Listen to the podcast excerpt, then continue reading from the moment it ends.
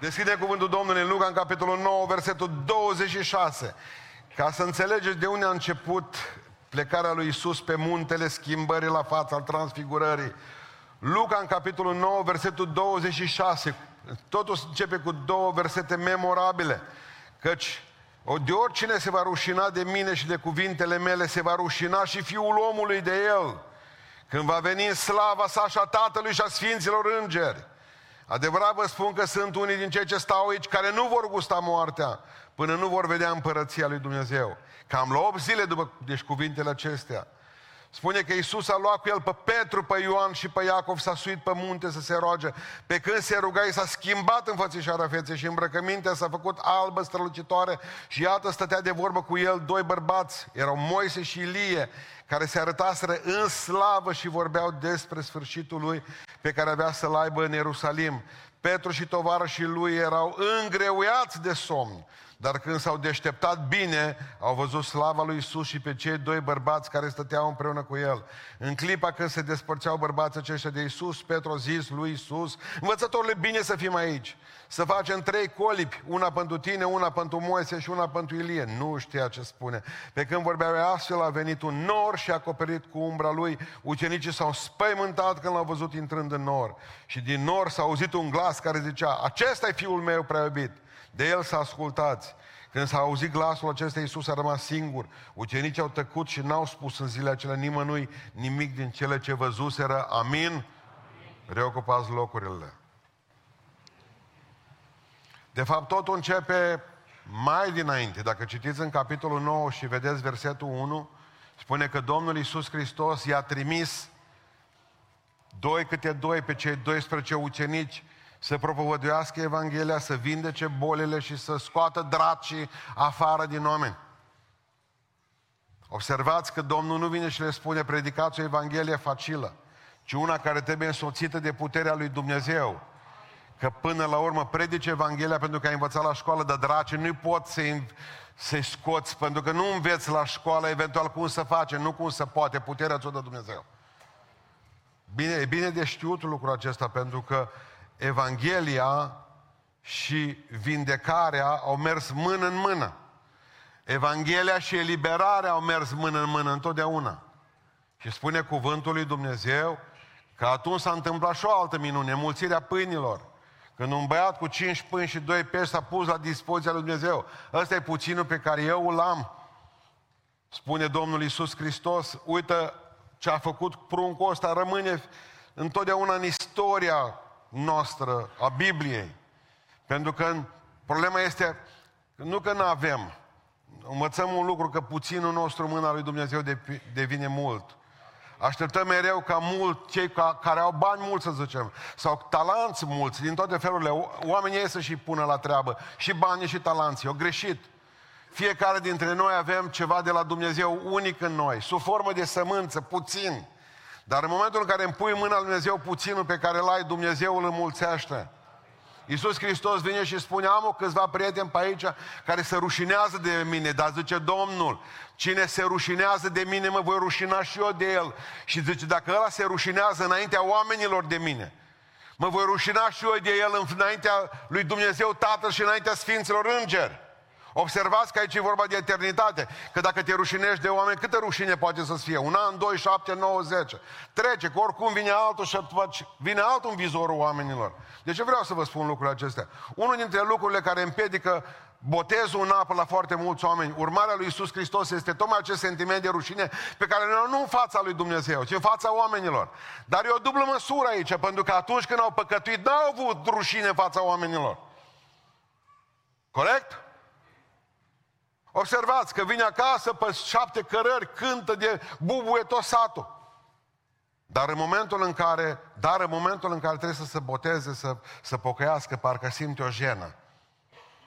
Atunci, bun, dar mergem pe munte. Iisus Hristos se duce pe munte cu ei și învățăm câteva lucruri din textul acesta. Așa, la repezeală. Primul lucru pe care îl învățăm din text, cu schimbarea la față. E o sărbătoare. Bun, dacă vă întreabă cineva ce ați învățat, asta. Că eu pun pariu astăzi că sunt o grămadă de biserici cu numele Tabor care au uitat să citească din textul ăsta astăzi. Dar, bun, ce s-a întâmplat la schimbarea la față? Mai ales, de exemplu, că aceste chestii le vedem singuri. Și în fiecare zi, nu? Aproape de multe ori. În momentul în care spune șeful, de mâine nu mai ai servici, te-ai schimbat la față. Da? Ai văzut pe bărbatul tot schimbându-se la față luna asta care a trecut. Pe nevastă ta. Zilnic. De multe ori. Bun. Ce e cu sărbătoarea asta? Ce înseamnă transfigurarea?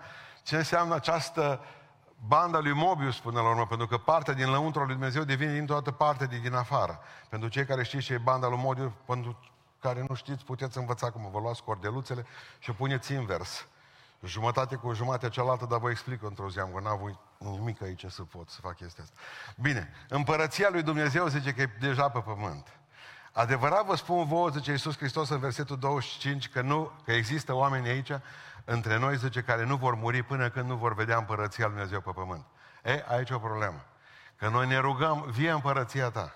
Și acum, nu, ne rugăm vie împărăția ta. Vreau să înțelegeți că toată Biblia este, uh, este ceva ce se zbate între, uh, între acum și nu încă. Observați? Acum se întâmplă niște lucruri, dar plenar vor fi numai acolo sus în ceruri. Adică acum trăim clipe de rai, dar raiul adevărat e acolo sus. Același lucru și cu împărăția lui Dumnezeu. Este repetiția pe care Dumnezeu vrea să o lase peste noi pentru marea împărăție în care vom fi cu toți. Dacă nu vă puteți bucura de împărăția aceasta aici a lui Dumnezeu coborâtă pe pământ. Și în ce înseamnă împărăția lui Dumnezeu coborâtă pe pământ? Ascultați ce spune Iisus Hristos lui Ioan. Ioan era în pușcărie. Zice, du-te și spune că, într-adevăr, lucrurile s-au schimbat în lume. Oamenii zic, sunt eliberați, săracilor li se, pregă, li se propovădește Evanghelia, oamenii capătă sens, primesc sens vieților. Observați ce spune Isus. Haideți să vă explic. În momentul în care satana are probleme pe pământul acesta, înseamnă că împărăția Lui Dumnezeu îl presează. Aș vrea ca să pricepeți că cine care nu se bucură de împărăția Lui Dumnezeu acum, astăzi, aici, nu se bucură de succesele pe care Evanghelia, poate că la noi în țară nu sunt vizibile, dar vă spun că în Africa, în Asia, Dumnezeu lucrează cu putere. O lucrat într-o perioadă și în Europa. Dar vreau să știți că toate sunt circulare. Nimic nu e nou sub soare. Vreau să vă bucurați de Împărăția Dumnezeu. Pentru mine, fiecare om care se botează, fiecare om care e scăpat de sub robia satanei, fiecare om eliberat, fiecare om vindecat pentru mine, fiecare cuvânt care se rostește, fiecare bucurie pe care o văd pe fața noastră, înseamnă că Împărăția Lui Dumnezeu este aici. Da, că va fi plenar cândva, că ne vom bucura și vom cunoaște totul față în față. Dar dacă nu mă bucur astăzi, credeți că va veni o zi în care vom aștepta să ne bucurăm în cer? Un colț al împărăției Dumnezeu este în locul acesta. Și adevărat vă spun că nu veți gusta moartea până nu veți vedea mai puternică împărăția Dumnezeu coborându-se pe pământul acesta. Că cu cât întunericul e mai gros, cu atâta lumina trebuie să strălucească mai tare. De aceea cred că în zile din urmă Dumnezeu va face mari minuni cu lumea aceasta, cu noi în care trăim. Trăim în ceea ce Iisus Hristos spunea, Matei 17 cu 12, când au zis, cred, l-am văzut pe Ilie. Nu, zice, vă spune, zice Iisus. Ilie a și venit și nu e vorba de reîncarnare. Au venit oameni care în Duhul și în puterea lui Ilie fac același lucru ca și Ilie, pentru că Ilie era un om supus acelor slăbiciuni ca și noi, dar s-a rugat și Dumnezeu a închis cerul, dar s-a rugat și Dumnezeu a deschis cerul și a venit ploaia, da, s-a rugat și au înviat morții, da, Dumnezeu a lucrat prin Ilie. Și astăzi oamenii în Duhul și în puterea lui Ilie fac același lucru în împărăția lui Dumnezeu care e pe pământ și care într-o zi va fi în cer în modul plenar și absolut. Amin. Deci primul lucru pe care îl vedem aici, în, uh, în uh, schimbarea la față este că împărăția Lui Dumnezeu deja este printre noi. Apoi, un alt lucru pe care putem să-l învățăm este că Moise primește răspuns la rugăciune. Știți când ne întâlnim, în urmă cu 2000 de ani, noi ne întâlnim cu Moise refuzat de Dumnezeu. Zice Moise, uite, știu că am păcătuit, că am lovit stânca aceea și tu mi-ai spus să vorbesc stâncii. Dar zice Moise, lasă-mă, te rog frumos, să intru și eu în țara sfântă și să o... Nu zice Dumnezeu, ți-am spus că nu intru. Dar te rog, Doamne, uite, aici stau în Valea Pisga, așa se numea Valea. Te te rog, lasă-mă, zice, să intru numai un metru în interiorul țării Sfinte. Am dus poporul timp de 40 de ani prin pustie și acum mă lași aici. Zice Dumnezeu, nu. Poate că ar trebui ca să rămânem supărați pe un Dumnezeu care Până la urmă, pentru o singură greșeală, că Moise, o lovit stânca, mai greșește omul, că toată lumea greșește, nu? Că știm, asta e proverb românesc. Cine e fără păcat? Numai Dumnezeu alduitul e fără păcat. Dar uite-te mă, pentru un păcat așa minor până la urmă, că s-a mai enervat și el, dar noi la nervi câte prostii am făcut în viață, câte stânci, neveste, prunci am lovit noi. Deci, în general, da? La nervi. Cum n-am dat noi de pământ cu o grămadă de lucruri? Am opănt atâta lucruri. Ce Dumnezeu nu mai vorbi despre asta, taci. Și am rămânea cu un Dumnezeu suspendat într-o rugăciune care nu răspunde. Nu e așa. Mii de ani mai târziu, Dumnezeu vine și face o minune. Îl vedem pe Iisus Hristos în, pe muntele Taborului, în interiorul țării Sfinte, cu Ilie și cu Mă, Moise, mă, mă, Moise, chiar a crezut că nu o să te ascult. Uite, într-adevăr, cu trupul nu mai vii acolo, dar cu spiritul, sufletul, ești aici cu mine, într-o, în, în trupul ceresc pe care ți-l dau. Îți place țara sfântă, Moise? Așa ce frumos se vede de pe tabor totul. Da. No, bun. Acum du-te înapoi. Dumnezeu ascultă rugăciunea. S-ar putea ca să nu asculte pe ceasul tău. S-ar putea ca Dumnezeu să nu asculte în generația ta. S-ar putea ca Dumnezeu să nu asculte în anii ce vin. Dar Dumnezeu ascultă rugăciunea. El are un ceas bun, valabil pentru toate. Ți-am spus că nu-i timpul atunci, Moise. Dar uite, pentru insistențele tale, am să fac tot ce e posibil să te duc într-o zi în Țara Sfântă, pe tabor. Al treilea lucru pe care îl învățăm de aici este că Domnul nostru Iisus Hristos este recunoscut ca Dumnezeu în fața ucenicilor. În fața ucenicilor. Țineți minte când Iisus Hristos s-a botezat. Auzitul sa vocea aceea din cer zicând, acesta este Fiul meu în care îmi găsesc toată plăcerea mea. Ucenicii erau acolo sau nu? Da sau nu? Nu. Pentru cine a fost acest cuvânt? Acesta e Fiul meu prea iubit în care îmi găsesc toată plăcere. Către cei din lume. Ăștia erau la pui ei de năpârci care stăteau pe lângă Iordan și voiau să fie botezați și ei. La care Ioan le spunea, dispăreți de aici, marș, faceți în primul rând fapte vrenice de pocăința voastră. Ce ați venit să vedeți aici, ce Ioan? Voi credeți că apa asta vă ferește pe voi de foc năpârcilor ce sunteți? Că numai șerpii, zice Ioan, când se aprinde iarba pe malul Iordanului, sară în apă. Voi credeți că apa vă scapă de foc? Cu niciun chip, zice Ioan. Duceți-vă și, și îl vede pe Iisus. Și zice, iată Fiul lui Dumnezeu care ridică păcatele lumii. Erau veri, le recunoaște pe Mesia. Și din toată vocea Tatălui, porumbelul Duhului Sfânt peste ei, vocea Tatălui care vine și zice, acesta e Fiul meu în care îmi găsesc toată plăcerea mea. În fața oamenilor Dumnezeu recunoaște că Iisus Hristos este Mesia. Dar problema este alta. Zice, pe, zice Iisus către Petru, voi cine ziceți că sunt eu? În Luca 9, aici în textul acesta, zice, tu ești Hristosul Fiului Dumnezeu. Nu, atunci zice, continuă cu mărturisirea aceasta. Bun, dar asta a spus un om. Trebuia confirmat de Dumnezeu că Iisus Hristos este Fiul lui Dumnezeu. În fața ucenicilor, că ceilalți aveau dubii. Da, Petru zis-o, dar ceilalți aveau dubii. Pentru ei Iisus Hristos era doar un învățător. Pentru ei Iisus Hristos era doar un vindecător. Pentru ei Iisus Hristos era omul care le aducea pâini, omul care hrănea. Iisus Hristos nu era neapărat obligat să fie în fața lor, înaintea lor, în ochii lor și în mintea lor în Dumnezeu. Trebuia confirmat de sus. I-a urcat Dumnezeu pe munte pe cei trei, pe Petru, Ioan și pe Iacov, spune cuvântul Dumnezeu. Și l-a plantat pe Iisus Hristos între Moise și între Ilie. Mă vreau să înțelegeți că Moise reprezintă legea și că Ilie reprezintă ce? Proroci, profeți. Deci, așa cum ați învățat în lege și în profeți, hai să avem pe amândoi, Iisus Hristos vine și se așează în centru, de fapt mai este ceva, că Moise reprezintă pe toți credincioșii care au plecat prin moarte în rai, dar Ilie îi reprezintă pe cei din uh, biserică care vor fi răpiți. Spune cuvântul Dumnezeu că Ilie dintr-o dată a venit carul de foc după el și a plecat de acolo. Ucenicii nu reprezintă Petru, Ioan și Iacov, nu reprezintă decât echipa de lui Israel, poporul Israel, care în necazul cel mare vor fi mântuiți în necazul cel mare. Și atunci, pentru cine, cine reprezintă pe cei de jos din vale, cu demonizat, lumea asta în care trăim până la urmă, din care Dumnezeu încă mai mântuiește oameni. Încă Dumnezeu mai smulge pe cineva, mai eliberează pe cineva. Dragilor, în momentul în care Dumnezeu vine și zice, și vreau să înțelegeți bine ce zic eu, în momentul în care zice Dumnezeu, acesta e fiul meu, Petru e confuz.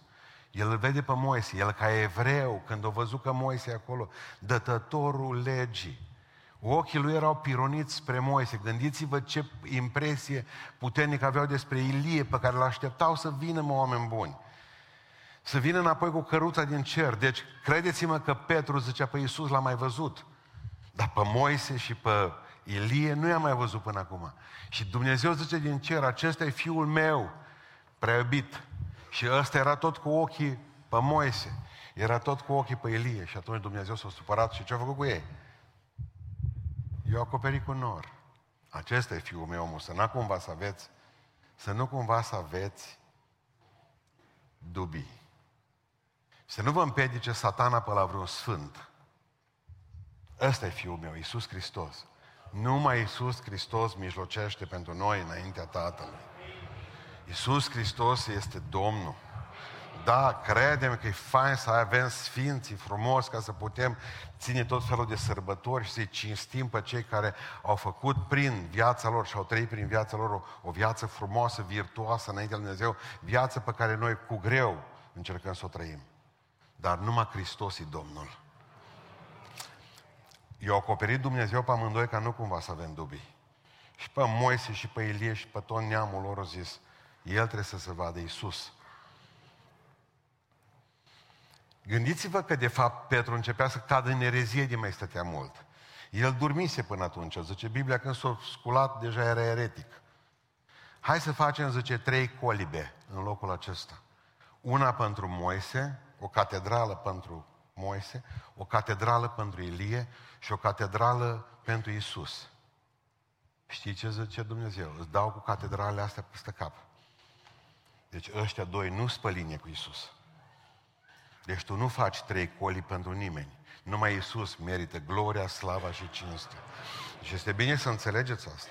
Și o zis Dumnezeu în momentul în care Petru era cât pe ce să pună mâna, să vadă dacă ceva nu se dă, dacă nu se dă vreun har.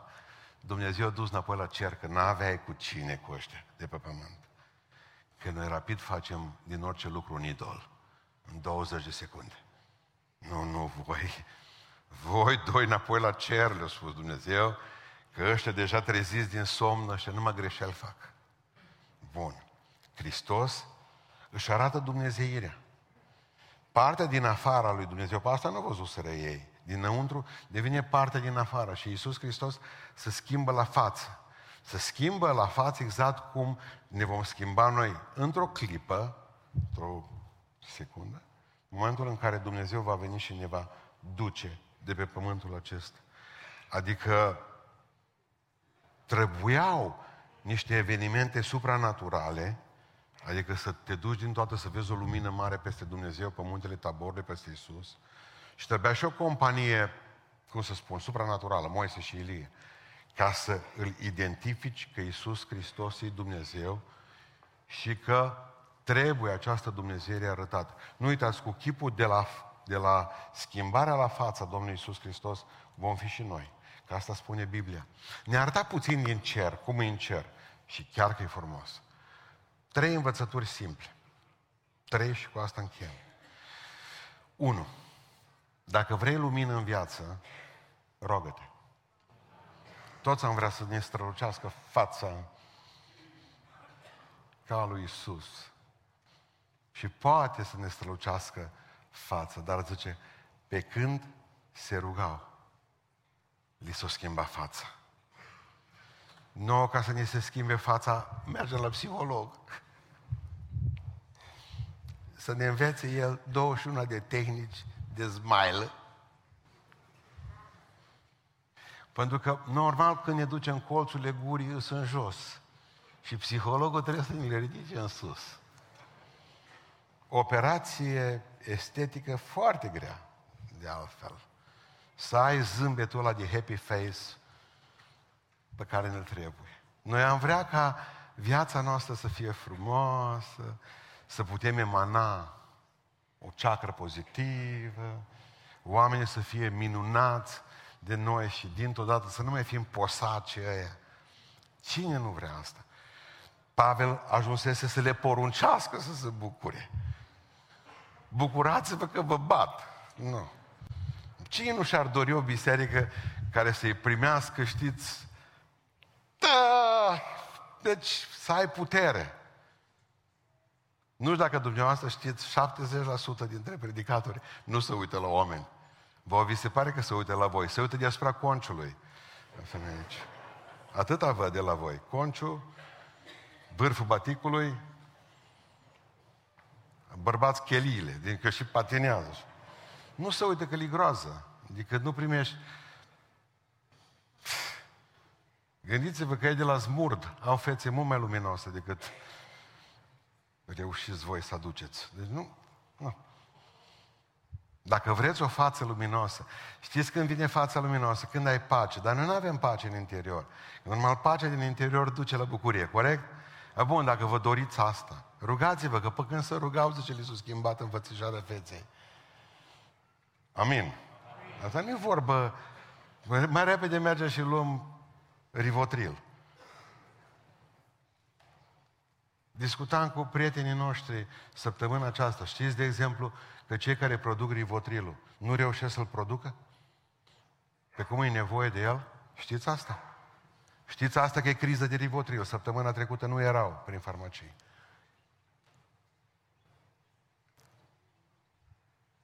Am dreptate, farmacistele. Da? Bun, uite, ridică mâna sus. Știu eu ce știu.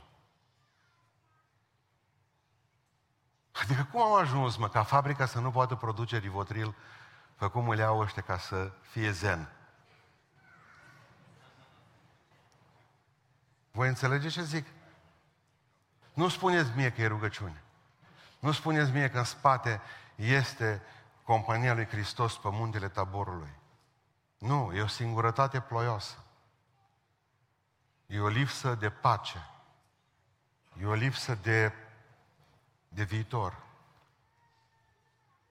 Este o lipsă de viziune. Asta trăim astăzi. Nu mai avem încredere în Dumnezeu. Și atunci îngrijorarea pune peste noi stăpânire. Mi frică de ziua de mâine, de pâinea de ziua de mâine. Am dreptate sau nu am dreptate? Vreți o față strălucitoare? Rugați-vă, numai Dumnezeu poate schimba. Domnul, Domnul, e puria ta, e puterea ta, întristarea în bucurie va schimba. Ascultați-mă, aici e vorba de reciclare. E același om. Îți două stări. Una o ai, întristarea. Una nu o ai, dorești să o ai. Dar Dumnezeu prin rugăciune poate să facă asta. Nu există idei, nu există idei că poate fi altfel. Numai Dumnezeu poate să te schimbe. Asta e prima învățătură, a doua de astăzi. Nu încerca să permanentizezi starea de har. Fiți foarte atenți la ce vă spun. Ce har a fost în ziua aceea pe munte. Nici nu mai vreau să mai mă dau jos, zice Petru. Așa să rămânem. Uitați-vă ce vă spun. Numai satana vine și vă aduce aminte de ziua în care v-ați botezat, mereu să spună, e, ce zile frumoase faci, aduce aminte ce pocăit erai, ce pocăit. Nu o să puteți trăi acolo sus tot timpul. Mi-ar place să vă spun, dar v-aș minți îngrozitor că puteți sta tot timpul pe tabor. Da. Este bine să fim aici, zice Petru. Este foarte bine și nici nu vreau să mă mai dau jos. Ba te dai jos, că mâine e luni. Mâine e luni. Și veniți aici și o stare de har și două ore mai târziu te duci și te întâlnești cu ăla de acasă. Ce a stat atâta? Ăla, vă țină pustan acolo. Știu. Credeți că nu știu ce e acasă la voi la o parte? Nu puteți să fiți tot timpul pe munte. Mi-ar place să vă spun. Dar nu puteți. Și dumneavoastră credeți că e problema cu voi. Nu e cu voi problema! Nu putem fi tot timpul acolo. Nu avem cum. Avem și facturi spirituale de plătit.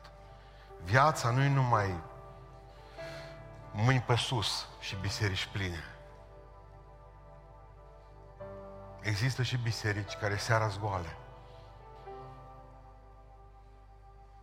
Există și momente în care nimic nu merge. Te întreb de ce nu merg lucrurile, că trebuie să improvizăm tot timpul? Pentru că nu în fiecare zi e tabor. Nu, nu, nu, nu în fiecare zi tabor. Uitați-vă, de exemplu, la Rafael. Rafael poate pictează cel mai frumos dintre toți transfigurarea. Când vă duceți acasă, da? Spaniolul ăsta, spaniolul ăsta sucit, Rafael. El are două planuri. Un plan luminos al tabloului pe care Iisus Hristos pe munte cu ucenici, corii, worship, mâini pe sus. Și din toată jos, mai întunecat și mai dur, dezastru, că există un dezastru. În Luca 9 citiți mai, mai acasă și veți vedea dezastru. Știți care? Să luptau ucenicii ca să scoată dracii dintr-un copil pe care tata lui l-a dus în fața ucenicilor. Și nu puteau. Și unul dintre ucenici în pictura lui Rafael, o să vedeți că Rafael e depășit, caută într-o carte, probabil să caute ceva ceaiuri, rivotril. Pricepeți? În planul de jos, ucenicii sunt frământați, două mâini sunt spre Isus. Mă, nu mai coboră de pe munte. Stai acum cu pruncul ăsta, zi să nu mai țipe până vine Isus. Își dădeau seama că nu puteau să facă nimic. Nu-i numai tabor viața noastră. Și jos, pentru ăla de jos cu pruncul, nu era tabor. Adică nu veniți să-mi spuneți dumneavoastră mie că sunteți pe tabor totdeauna cu doi copii cu sindrom Down. Nu e ușoară viața. Nu e ușor ceea ce trăim. Nu putem fi totdeauna acolo. Vreau să vă spun că tot timpul o să vorbiți în alte limbi. Nu cred asta.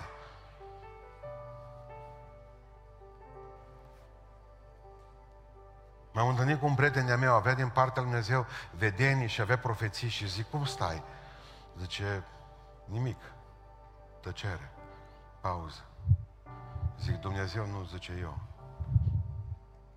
Nu în fiecare zi tabor, am vrea să fie, dar nu e. Nu, bun. Nu încercați să permanentizați starea de har. Nu vă faceți idol dintr-o slujbă de la biserică. Vai ce fain a fost. A fost fain, dar totul trece. Pantarei, totul curge. Mai sunt și zile rele. Dar și ale sunt tot ale lui Dumnezeu. Și, și acolo Dumnezeu e prezent. Credeți-mă. Poate de seară suntem doi sau trei, zicem. Da, nu contează, Hristos e acolo. Dar în alt fel, în alt mod. Altă dată e rugăciune extraordinară, altă dată parcă, mă, nu știu ce se întâmplă, nu motoarele. Hristos e acolo. O rugăciune tot există să atingă inima lui Dumnezeu. Nu puteți fi totdeauna pe tabor. Al treilea lucru.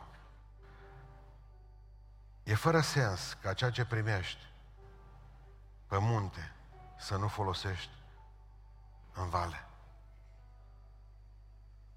E fără sens ca ceea ce primești pe munte să nu folosești jos în vale. Două probleme aici. Unu, Petru, Ioan și Iacov, când au coborât cu Isus Hristos, au făcut două greșeli cumplite. Una dintre ele a fost faptul că n-au folosit puterea pe care au avut-o să scoată dracul din copilul ăla. Stai cu Isus, amu, și deja ai devenit străveziu. Ce face, mă, biserica? Numai să încarcă la nesfârșit și nu mai pleacă din pecul ăla nenorocit odată. Eu așa văd imaginea bisericii astăzi. Plină cu carburant, dar nu mai pleacă din peco. Păi fraților, dar la peco nu stai, mă. Două ceasuri, slujbă. Ai venit să-ți alimentat, dispăreți! Voi tot ce sunteți. Voi nu plecați nicăieri. Îndrăciții nu știu asta.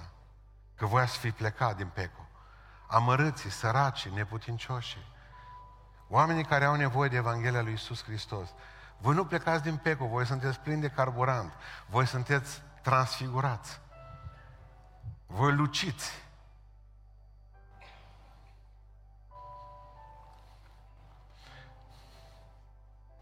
Știți ce mă doare? Călugării, uitați-vă, ce mănăstiri. Le-au cocoțat unii mei greu. Unul dintre prietenii mei construiește uh, uh, zi acum, uh, mănăstiri din astea sau schituri. Zice, te rog să mă crezi am elicopter. Să ducem betonul. Știți ce se întâmplă cu călugării? Nu, fără călugărie ne-ar fi fost greu în toți anii aceștia. Și nu există o călugărie chiar bună. Dar nu la noi în țară, în cei mai mulți. Călugării noștri tot urcă. Ei tot pe taborus. Ei vor să permanentizeze starea aceasta. Dar problemele noastre sunt în vale. Noi trebuie să coborâm biserica, asta vreau să înțelegeți, că noi, călugării tot urcă. Noi trebuie să coborâm odată din pe vârful taborului astăzi. N-ați vrea puțin să ieșiți și să mergeți că în vale sunt oameni cu probleme, cu frământări, cu, ne, cu neputințe, că ce ați primit pe munte să puteți folosi în vale. Asta a fost prima greșeală, să nu folosești ce ai învățat la biserică. Are pustan deja încă 100 de predici pe care ți le-a băgat în cap, dar niciuna dintre ele n-ai pus-o încă în practică. Dați-mi voie să mai mergem la ultimul verset pe care l-am, l-am uh, și închei, pe care l-am spus. Uitați a doua greșeală fundamentală. În, spune cuvântul Dumnezeu în versetul 36. Da? Vă rog să fiți atenți. Când s-a auzit glasul acela, Iisus a rămas singur dintr-o dată. Acesta e Fiul meu, da? Dumnezeu să... Zice, ucenicii au tăcut, ucenicii au tăcut și n-au spus în zilele acelea nimănui nimic din ceea ce văzuseră. N-au spus nimic, mă, dar nu le-a spus Dumnezeu să nu... Altădată Hristos le-a spus. Sau le-a spus celor care, pe care trebuia să-i vindecați. Ă, să nu spuneți-mă că v-am vindecat. Iisus le-a spus.